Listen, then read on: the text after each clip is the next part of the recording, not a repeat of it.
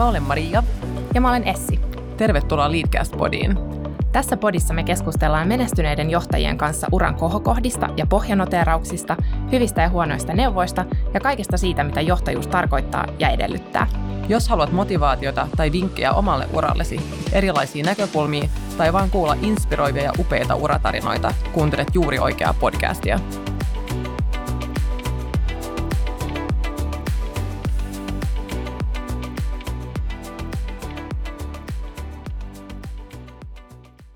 Tänään meillä on ilo saada vieraaksemme Antti Heikinheimo, jonka levollisuus ja hyvä olo on tarttuvaa. Antilla on takanaan 35 vuoden vaikuttava ura asiananomaailmassa ja nykyään hän toimii sovittelijana. Antti on epätyypillinen 60 suomalaismies siinä mielessä, että hän on myös uskollinen joogan ja meditaation harjoittaja. Ja hän on jopa Intiassakin kouluttautunut jooga-opettajaksi. Ja joogan lisäksi Antti nauttii suuresti myös lapsen lapsistaan ja omenan viljelystä – Tänään Antti tulee jakamaan meidän kanssa ajatuksia muun muassa siitä, miten intohimo ja jaksaminen työssä liittyy läheisesti toisiinsa. Tervetuloa mukaan meidän Leadcast-podin Antti. Ihan Kiitos. mahtavaa saada sinut meidän vieraaksi. Kiitos. Aloitetaan sillä, että mikä on sellainen taito tai asia, mitä me ei löydetä sun CVstä? No ehkä se, minkä sä sanoit, että mulla on kolme lastenlasta. Hmm. Minkä ikäiset? Seitsemän, neljä ja kolme. No niin, siinä on aika handful. Kyllä, Kyllä, näin on. No jos mennään Antti sun urapolku, niin sä oot tosiaan tehnyt pitkän ja vaikuttavan uran maailmassa entisenä asianajana, Hannes Snellmanin asianatoimiston pitkäaikaisena osakkaana sekä toimiston toimitusjohtajana. Nykyään sä toimit Helsingin käräjäoikeuden osa-aikaisena sovitteluun keskittyvänä tuomarina sekä yksityisenä sovittelijana. Jos sä mietit sun pitkää ja vaikuttavaa uraa, niin mikä on ollut tärkein oppisi? No jos ajatellaan sitä niin kuin työtä tai sitä urapolkua, minusta urapolku on ihan, ihan hyvä sana, niin, niin, niin, niin mä ajattelen, että, että, että, että elämä opettanut työ sinänsä on arvo. Se on tärkeää, tärkeää ja niin kuin sellaisenaan. Se kannattaa meitä silloinkin, kun se on me, me, meistä haastavaa tai, tai vaikeaa tai tylsää – että, tota, että se luo niin kuin semmoisen jonkunnäköisen rakenteen. Me saadaan olla kiitollisia, jos me saadaan tehdä työtä, niin kuin mä oon saanut 45 vuotta tehdä. tehdä me, tota, että se vie niin kuin monella lailla myös eteenpäin. Ehkä se, se on ollut sellainen oppi, jonka mä jossain vaiheessa tätä urapolkua niin kuin ymmärsin.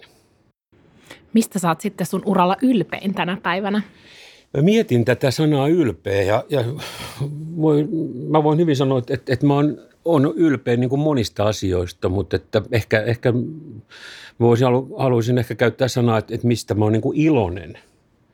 Iloinen ja, ja, ja tota, mä ajattelen, että, että mä oon iloinen siitä, että mä oon saanut olla tämmöisen niin kuin oppineen ammattikunnan täysvaltainen jäsen niin pitkään – Mä oon kiitollinen siitä, että mä oon saanut olla tällaisessa työyhteisössä tai tämmöisessä ammattiharjoittajan työyhteisössä kuin Hannes Nelman.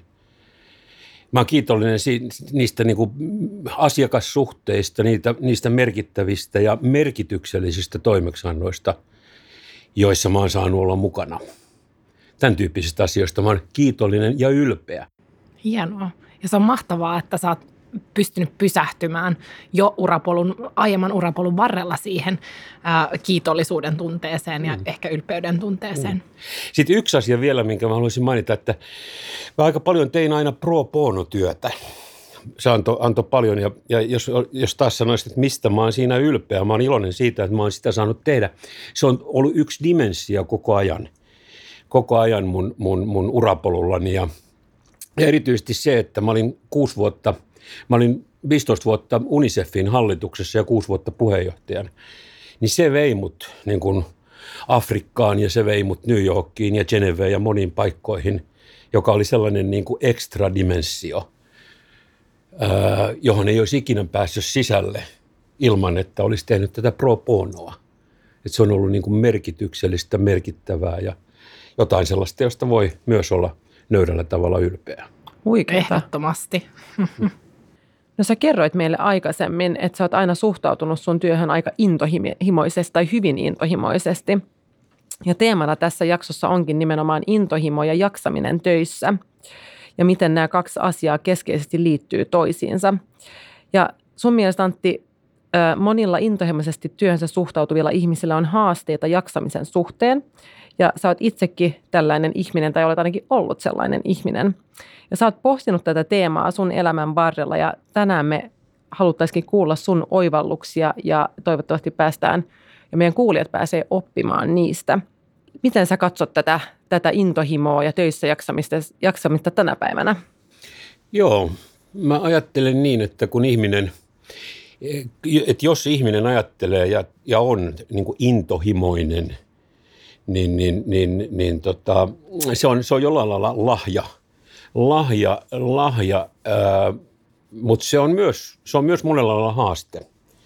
Haaste erityisesti niin kuin ehkä työssä ja sen tyyppisessä työssä, jota mä oon tehnyt, tehnyt asianajana, jossa, jossa niin kuin tavallaan itse joutuu niitä rajoja monin tavoin ylittämään itse asiassa niin kuin, täyttääkseen ne, ne, ne asiakasodotukset ja ehkä nuor, nuorena asiana myös niin kuin partnereiden ja, ja sen yhteisön odotukset.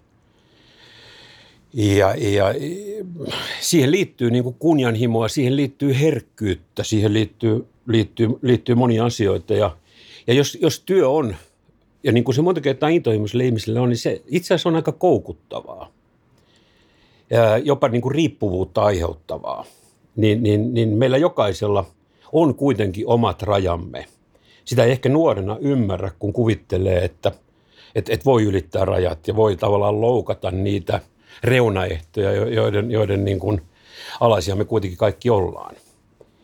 Niin si, siinä monta kertaa siinä, ja sitten kun ne toimeksiannot ovat, ovat, ovat niin kuin mielenkiintoisia ja haastavia ja sä haluat eteenpäin, sulla on kunnianhimoa ja muuta, niin se on sellainen yhtälö, jossa niin kuin saa pitää kyllä, kyllä varansa. Hmm. Eli intohimo on lahja, mutta se on vaarallinen siinä, että, että rajojen asettaminen on niin vaikeaa. Mutta kun sä mainitsit odotukset, oliko se myös sun omat odotukset? On varmaan. On varmaan. Ne on varmaan semmoisia niin kuin – osin myös niin kuin ehkä lapsuuden kotoa saatuja malleja. Et, et, et, et, mulla tulee mieleen, että isoisä sanoi, että täytyy tehdä jotain merkittävää ja että se, että on, on vaikka, että ei, ei, ei voi olla niin kuin, ei tavallinen riitä. Se on aika vaarallista. Ja mä ajattelin, että mitä enemmän niin kuin tavallaan ihminen identifioituu sen oman ammattiminänsä tai työnsä kautta, mitä enemmän hän on niin subjektiivisessa, tämmöisessä symbioottisessa suhteessa siihen työhön, mitä enemmän se työ on niin kuin absoluuttisesti ja suhteellisesti merkittävämpää hänelle, niin sitä vaarallisempaa se on. Ja kaikki tämä, jossa olet niin kuin intohimoisesti tunteella myös asioihin niin kuin suhtautuva ja niitä lähestyvä mikä sai sut sit itses heräämään tähän, että, että jaksaminenkin on tärkeää? Koska mä voin kuvitella, että, että nuorena, kun sä into, suhtaudut intohimoisesti siihen sun, sun työhön, niin se helposti se työn imu vie, vie täysin mukanaan. Niin, niin miten sä oot itse pystynyt pysähtymään siihen? No ensimmäisen kerran niin, niin, niin tavallaan niin kuin seinä tuli vastaan, että mä ajoin, ajoin ihan, ihan joitain kuukausia Hannes Nelmanilla oltuani keväällä 83 itteni niin kuin täy, täysillä seinään siis. Kahden, lapsi, kahden pienen lapsen isänä ja, ja, ja vaimo tekee karjääriä ja minä teen karjääriä. Ja sitten mä tulin tämmöiseen suomenruotsalaiseen yhteisöön, yhteisöön tota, mm, mitä mä sanoisin, että, että, että niin kuin elämää kokemattomana ja – sitten kun sitä työtä alkoi tulla, niin, niin mähän otin vastaan enkä osannut asettaa millään lailla rajoja, kunnes, kunnes sitten niin kuin sanotaan, että, että, että ensin meni yöuni ja, ja sitten tuli iso ahdistus ja, ja, ja tämmöinen oikein niin kuin kunnon burnout. Ja nämä merkit oli nimenomaan niin kuin tämä uni. Ja... Se on, joo. Sitten myöhemmin on oppinut ymmärtämään sen, että miten niin kuin hyvä mittari yö, yöuni on. Että, että, että mitä aikaisemmin niin kuin herää valvomaan yöllä, niin, niin, niin siitä voi mitata vähän sitä stressin tasoa. Ja nykyään tietysti osaa siihen reagoida ja jo pitkän aikaa on osannut reagoida, mutta et silloin, silloin nämä, niin nämä varo, varoitussymbolit ei, tai varoitusmerkit ei, punainen valo ei palannut ennen kuin sitten oltiin jo niin kuin aika pahassa tämmöisessä burnoutin tilassa. Ja siitähän toipuminen vaatii ihan valtavasti aikaa Joo. ja energiaa. Ja se, se ei ole ihan mikään pikkujuttu, että siinä pitää myös antaa itselleen sitä aikaa, vaikka ehkä just kunnianhimoisena määrätietoisena nuorena ei halua, vaan kyllä. ajattelee, että, että kyllä mä, että nyt mä oon viikon ollut poissa, että kyllä se tästä. Joo, Joo siis silloin nuorena tajusin, että, että viikko ei kyllä riitä – eikä, et, et kuukausi on niin kuin sellainen vähin, mitä mun kokemuksen mukaan sä tarvitset niin kuin olla pois työstä. Mutta sitten on myös hirveän tärkeää ymmärtää se, että, että kun sä tulet sen kuukauden jälkeen takaisin töihin, mulla on muutama tämmöinen, tai itse asiassa kaksi, kertaa, kaksi tämmöistä kuukauden lomaa ollut, ollut niin, niin, niin, niin se, mitä mä se toipuminen kestää huomattavasti pidempään, ja mitä vanhemmaksi tulee, sitä pidempään se toipuminen kestää. Et kun mulla oli näiden 90-luvun lamaharjoitusten ekan, ekan yrityssaneerauksen ja kansanpesien ja kaiken muun – jälkeen sitten niin kuin toinen tämmöinen selkeä burnout-vaihe siinä 96. Niin mulla meni, mä ajattelen jälkeen, että mulla meni ainakin kaksi vuotta toipumisessa. Sitä ei varmaan moni huomannut, koska silloin mä olin jo tietysti huomattavasti kokeneempi, mutta se ilmeni esimerkiksi niin, että mun kyky kirjoittaa oli käytännössä katsoen poissa sen kaksi vuotta. Että se tuli niin kuin tosi hitaasti. Tämä on yksi, yksi tämmöinen havainto, että nuorena toipuu paljon nopeammin mm. kuin vanhana. Se on ihan varmaan fysiologinen tosiasia.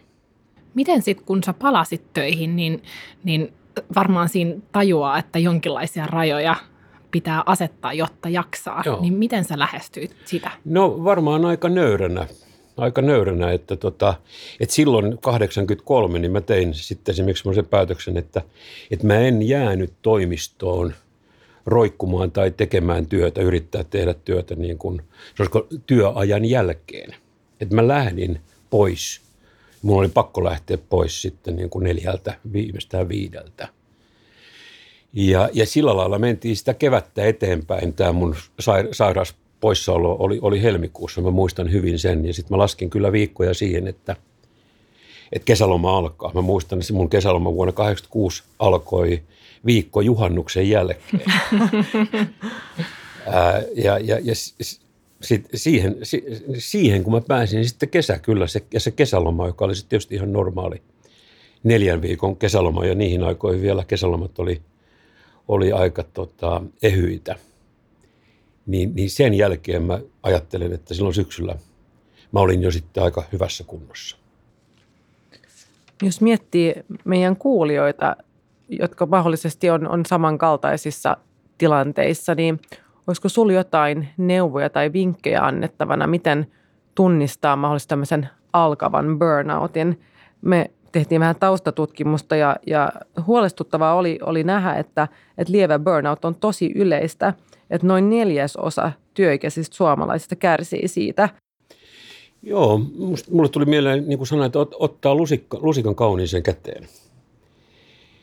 Sitten kun havaitsee näitä, näitä, näitä tota, piirteitä.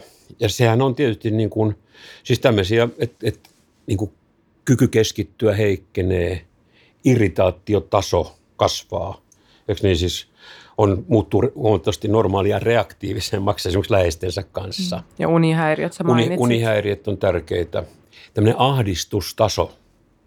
Että ne asiat, jotka ahdistaa, jotka normaalisti ei millään lailla niin kuin aiheuta ahdistusta, niin ne kaikki, kaikki kieli siitä, että, että olisi ehkä vähän syytä ottaa etäisyyttä ja ottaa se lusikka kauniiseen käteen. Mm.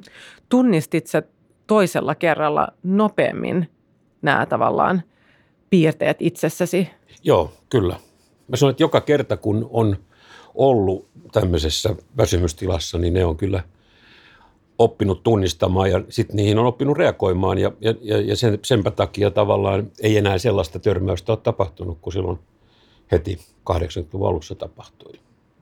Miltä tuntui palata töihin ja, ja, ja pelkäsit sä esimerkiksi työnantajan suhtautumista?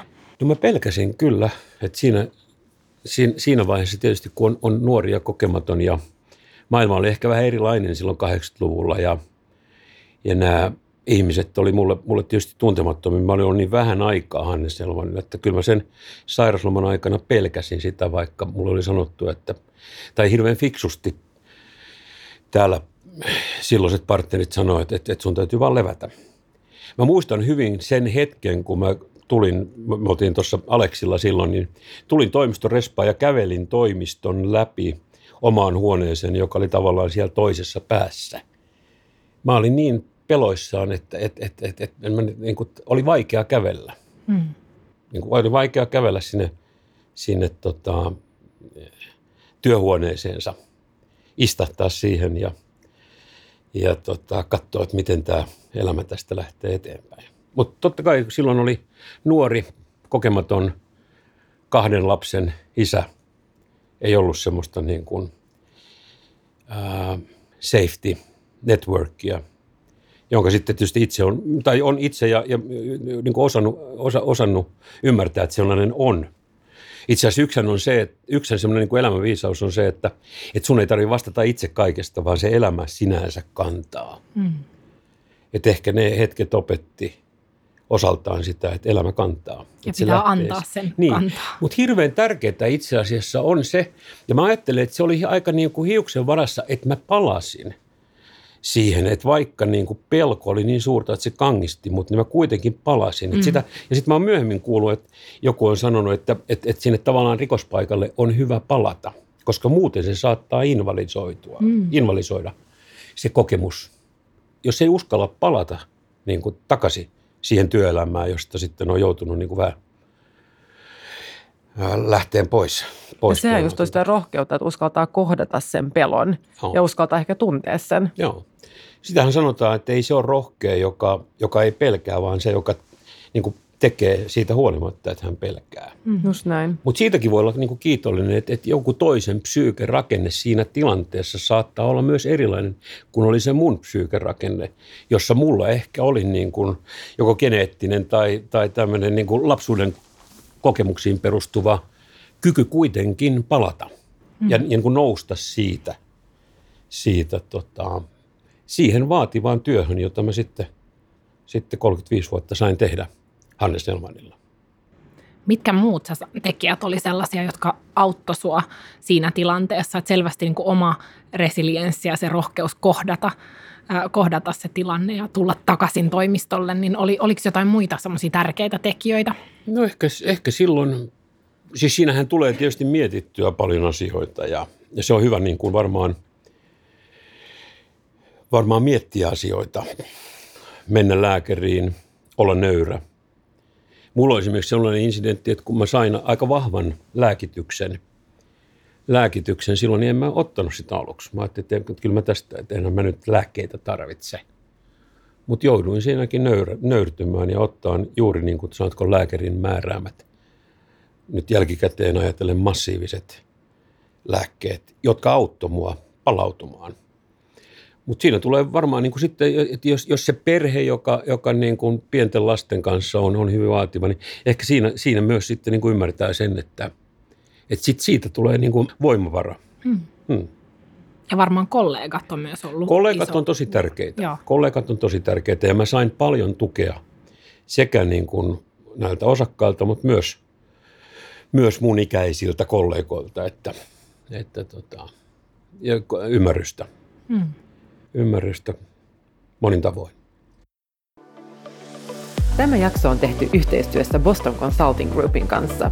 BCG haluaa tukea työntekijöitään kaikissa eri elämänvaiheissa, myös silloin kun perheen perustaminen on ajankohtaista. Family at BCGn tarkoituksena on auttaa yhdistämään mielenkiintoinen ja haastava ura vanhemmuuteen ja perheelämään. Hankkeella on lisätty joustavuutta ja työntekijöiden omia vaikutusmahdollisuuksia esimerkiksi matkustusmääriin. Lisäksi Familiat BCG-verkosto tarjoaa vertaistukea vanhemmuuteen ja miksei ihan vain elämään yleensä. Ihan mahtava hanke siis.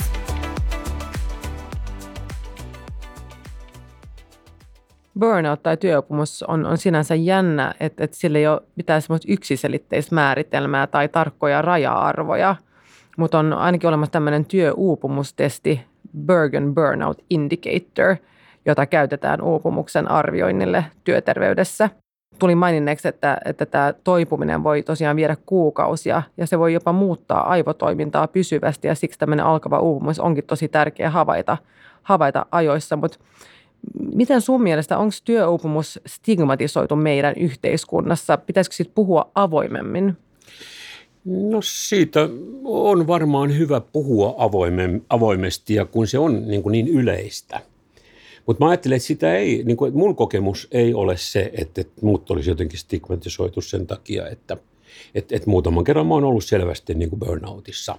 Ja toi on tosi rohkaisevaa kuulla ja, ja niin kuin varmaan kuulijoillekin, jotka, jotka kokee olevansa burnoutin partaalla, niin, niin että se, että sun kokemus ei ole ollut se, että sun olisi – jotenkin suhtauduttu eri tavalla tai ainakaan negatiivisesti Ei. tämän seurauksena. Ei, ja myös sitten niin kuin se kokemus niin kuin tavallaan työnantajan roolissa, että kun mä oon kohdannut, kohdannut niin kuin väsyneitä tai burnoutissa olevia, olevia tota, nuorempia kollegoita, niin ei mulla koskaan tullut mieleen, että se olisi jotenkin hirveän niin kuin heidän syyksi luettava asia – Mä uskoisin, että esimerkiksi työnantaja kyllä enemmän, tai jokainen fiksu työnantaja katsoo itse itseään mm-hmm. ja miettii, että, että, että, että onko, onko esimerkiksi niin kuin töiden jakaminen tai johtaminen tai mentorointi jäänyt tekemättä. Näin mä ajattelen itse asiassa, että munkin tapauksessa silloin, kun mä olin avustaja, niin, niin, niin, niin, niin työnantaja ajatteli. Ja siitähän siinä monta kertaa on kysymys. Ja toi onkin tärkeä niin. se peiliin katsomisen paikka työn, niin. työnantajalla. Näin, nimenomaan näin on. Näin on. Et nykyään ehkä työnantajat ovat toivottavasti jollain lailla paremmin tietoisia ja paremmin organisoituneita tässä suhteessa. Joo, koska kyllä työyhteisölle ja työnantajalla on tärkeä rooli ja vastuu, vastuu tässä kaikessa. Erittäin, erittäin tärkeä. Erittäin tärkeä. Miten sä sitten nykyään hoidat sun, sun palautumista ja jaksamista? Että sä esimerkiksi mainitsit meille, että sulla on vapaa-ajan talo Porvoossa, ja, joka on sitten omenatarhoineen ja metsineen sulle erityisen tärkeä paikka ja yksi intohimon kohde. Joo. Joo, siis, siis näistä burnoutista huolimatta, niin mä ajattelen, että, että, että joka, josta ei sinänsä ole ylpeä, mutta mä nyt mainitsen sen, koska siinä tapahtui silloin 96, kun mulla oli seuraavan kerran tämmöisessä selkeässä burnout-tilassa, niin, niin selvä tämmöinen – muutos mun suhtautumisessa työhön ja, ja elämään yleensä. Et, et siihen asti niin kuin, mä aina silloin tällöin sanoin, että työ, merkit, että työ oli niin kuin se, mistä mä sain todelliset kikkerit. Vuodesta 82 vuoteen 96. Mutta sitten 96, niin mulla itse asiassa oli sellainen, se oli semmoinen ihan niin kuin sanotaan, että tämmöinen niin kuin hyvä hetki Lapin tuntureilla elokuussa, äh, huhtikuussa – 96 mä olin, olin, olin niin kuin selvästi toipumassa tässä burnoutissa ja olin, olin aika huonossa tilassa, mutta kuitenkin sitten lähin, lähin Lappiin erämaahan hiihtämään ja Ehkä kolmantena neljäntenä päivänä me sitten noustiin no, tuolla Saariselän tunturissa, niin semmoiselle tunturille oli kaunis päivä. Ja mä muistan sen hetken, kun mä katsoin ympärille, me oltiin melkein siellä tunturin lailla, niin mulle tuli niin sellainen aha-elämys siitä, että, että tämähän on aivan hemmeti hienoa ja tällä ei ole mitään työn kanssa tekemistä. Et siihen asti mä olin mennyt Lappiin ja tehnyt erilaisia asioita niin kuin sillä lailla, että, että, että jotta mä taas pystyisin tekemään työtä. Mutta silloin mä ymmärsin, että että että että, että mulla on suuri intohimo niin kuin Lapin vaeltamiseen ja siihen luontoon. Ja, ja, ja semmoinen niin kuin aha-elämys siitä, että tällä ei ole mitään työn kanssa tekemistä. Ja silloin mä muutin sitten niin kuin suhtautumista niin, että, että, että, että, tota, että, että niin kuin monista muista. Mä mietin, että mitkä mun intohimoni ovat työn ulkopuolella. Ja niitähän oli aika paljon. Ja, ja, ja, ja sitten kun sä löydät ne, ja sitten kun sä tajuat sen, että et, et, et ehkä nämä niin työn ulkopuolella olevat intohimot ovatkin suurempia intohimoja kuin se työ, niin, niin silloin tavallaan tämä – tämä, niin kuin, tämä, tämä jaksamisongelma on osin ratkaistu.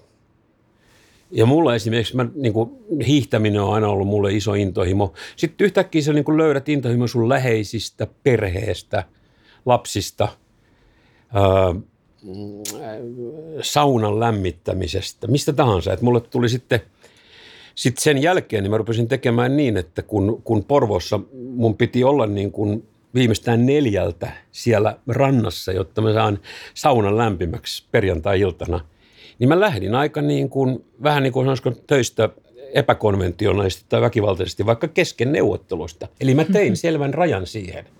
Ja mä muistan monet kerrat, kun mä istuin siinä saunan terassilla, kun, kun, kun tota, kivos oli saatu palamaan ja se, se, se löylyn, se, savun tuoksu ja, ja, ja avattu keskiolut pullo siinä niin kuin ilta-auringossa, niin mä tajusin, että tämä on itse asiassa hemmetin hienoa. Ja hienompaa kuin se neuvottelu, josta mä lähdin, joka sekin oli tosi hieno.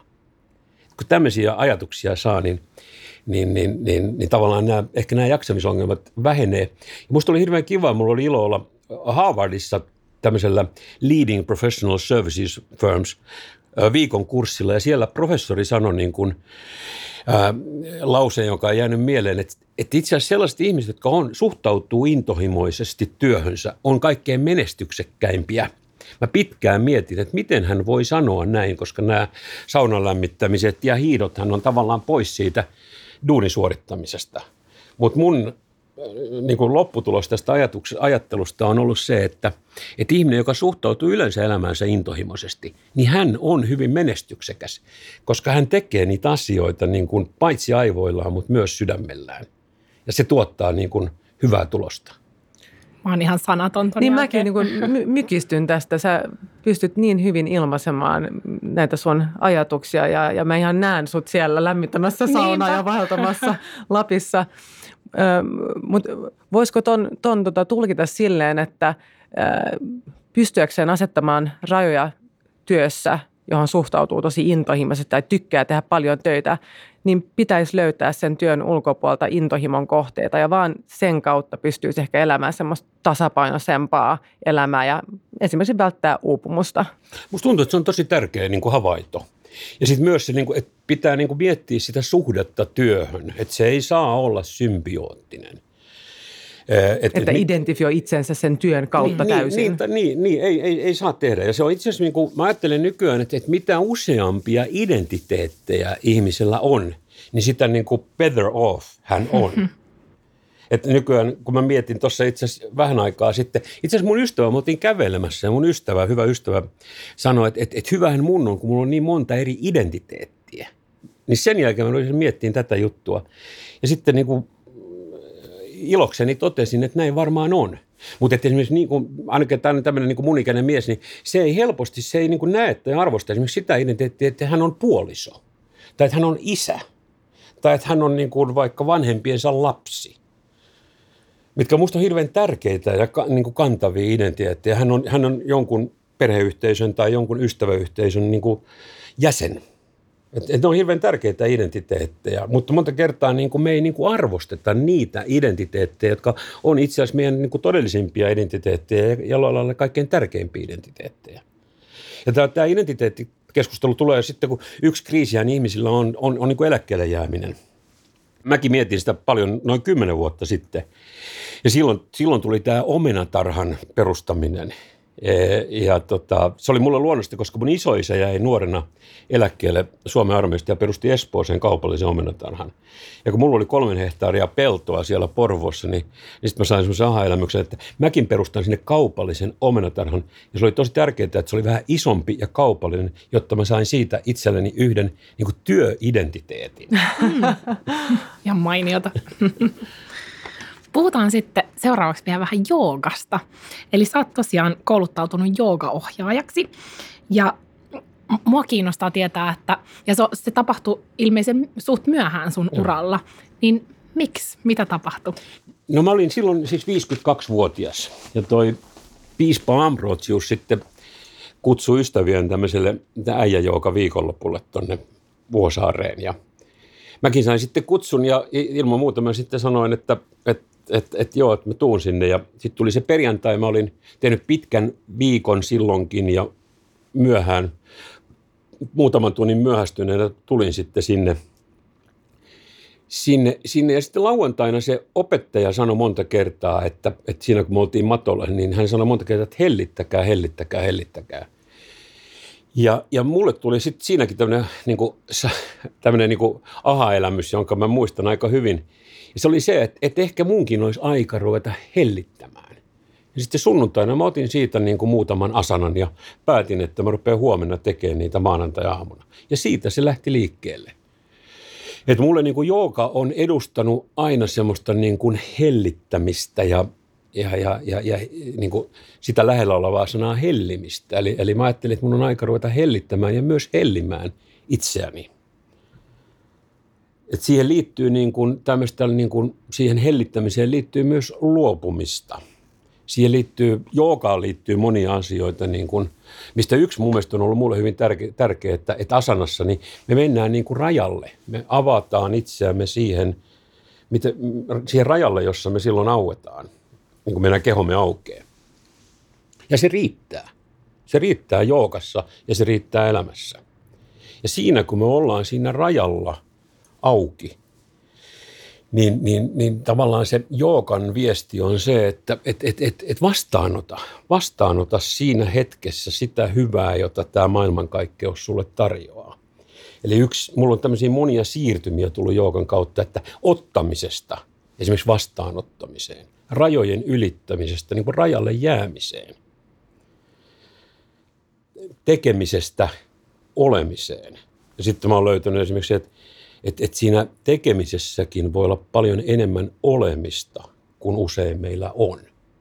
Että se jooga on niin kuin antanut mulle paljon, paljon erilaista hyvää. Ja mä innostuin siitä, siitä ja, ja tota, se muutti myös jollain lailla mun maailmaa, se viikonloppu. Hmm.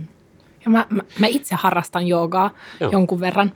Äh, vähemmän kuin haluaisin, mutta joka tapauksessa. Ja mä, mä tykkään tuosta ideasta, että kun sä puhut he- hellittämisestä ja itsensä hellimisestä, että sit, sitä se myös mulle on.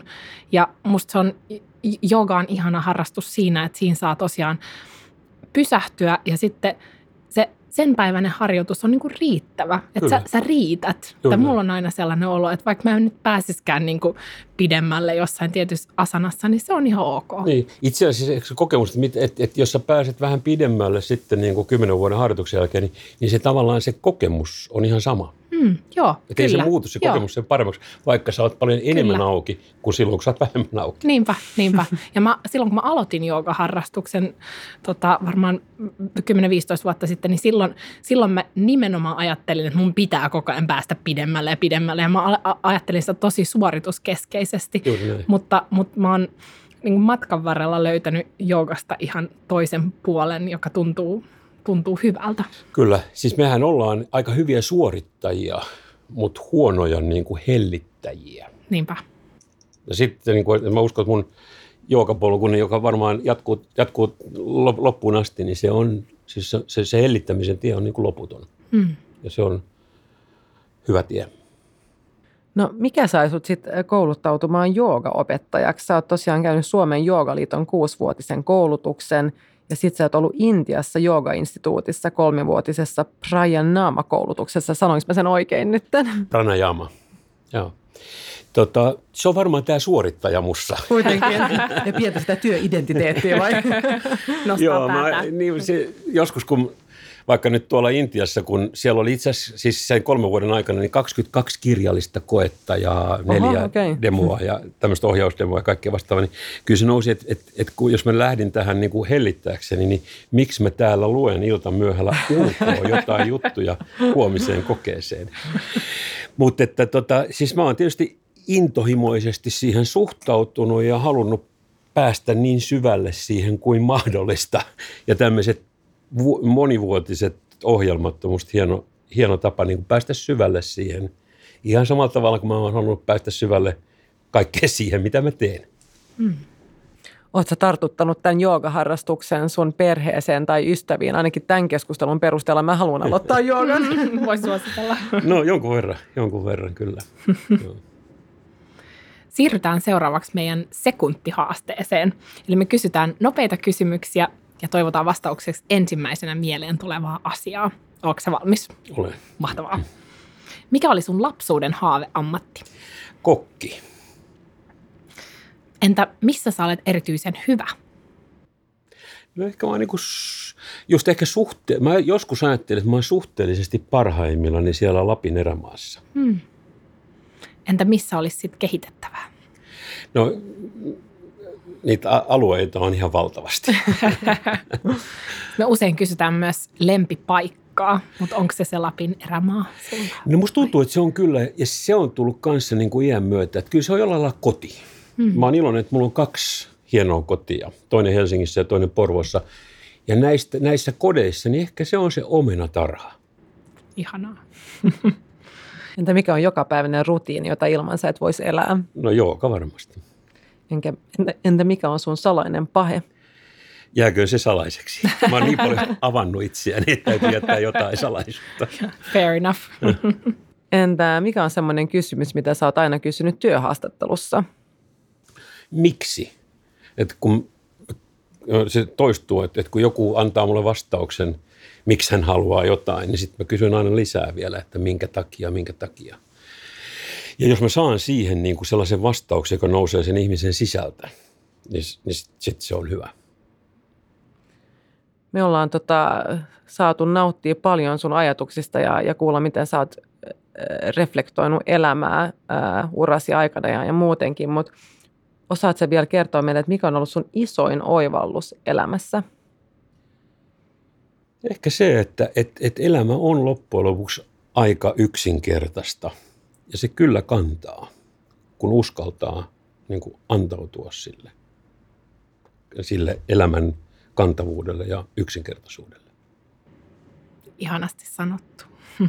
Kiitos tästä keskustelusta. Oli aivan mahtavaa saada puhua sun kanssa tänään. Oli tosi ihana ja antoisa keskustelu. Kiitos. Kiitos kutsusta.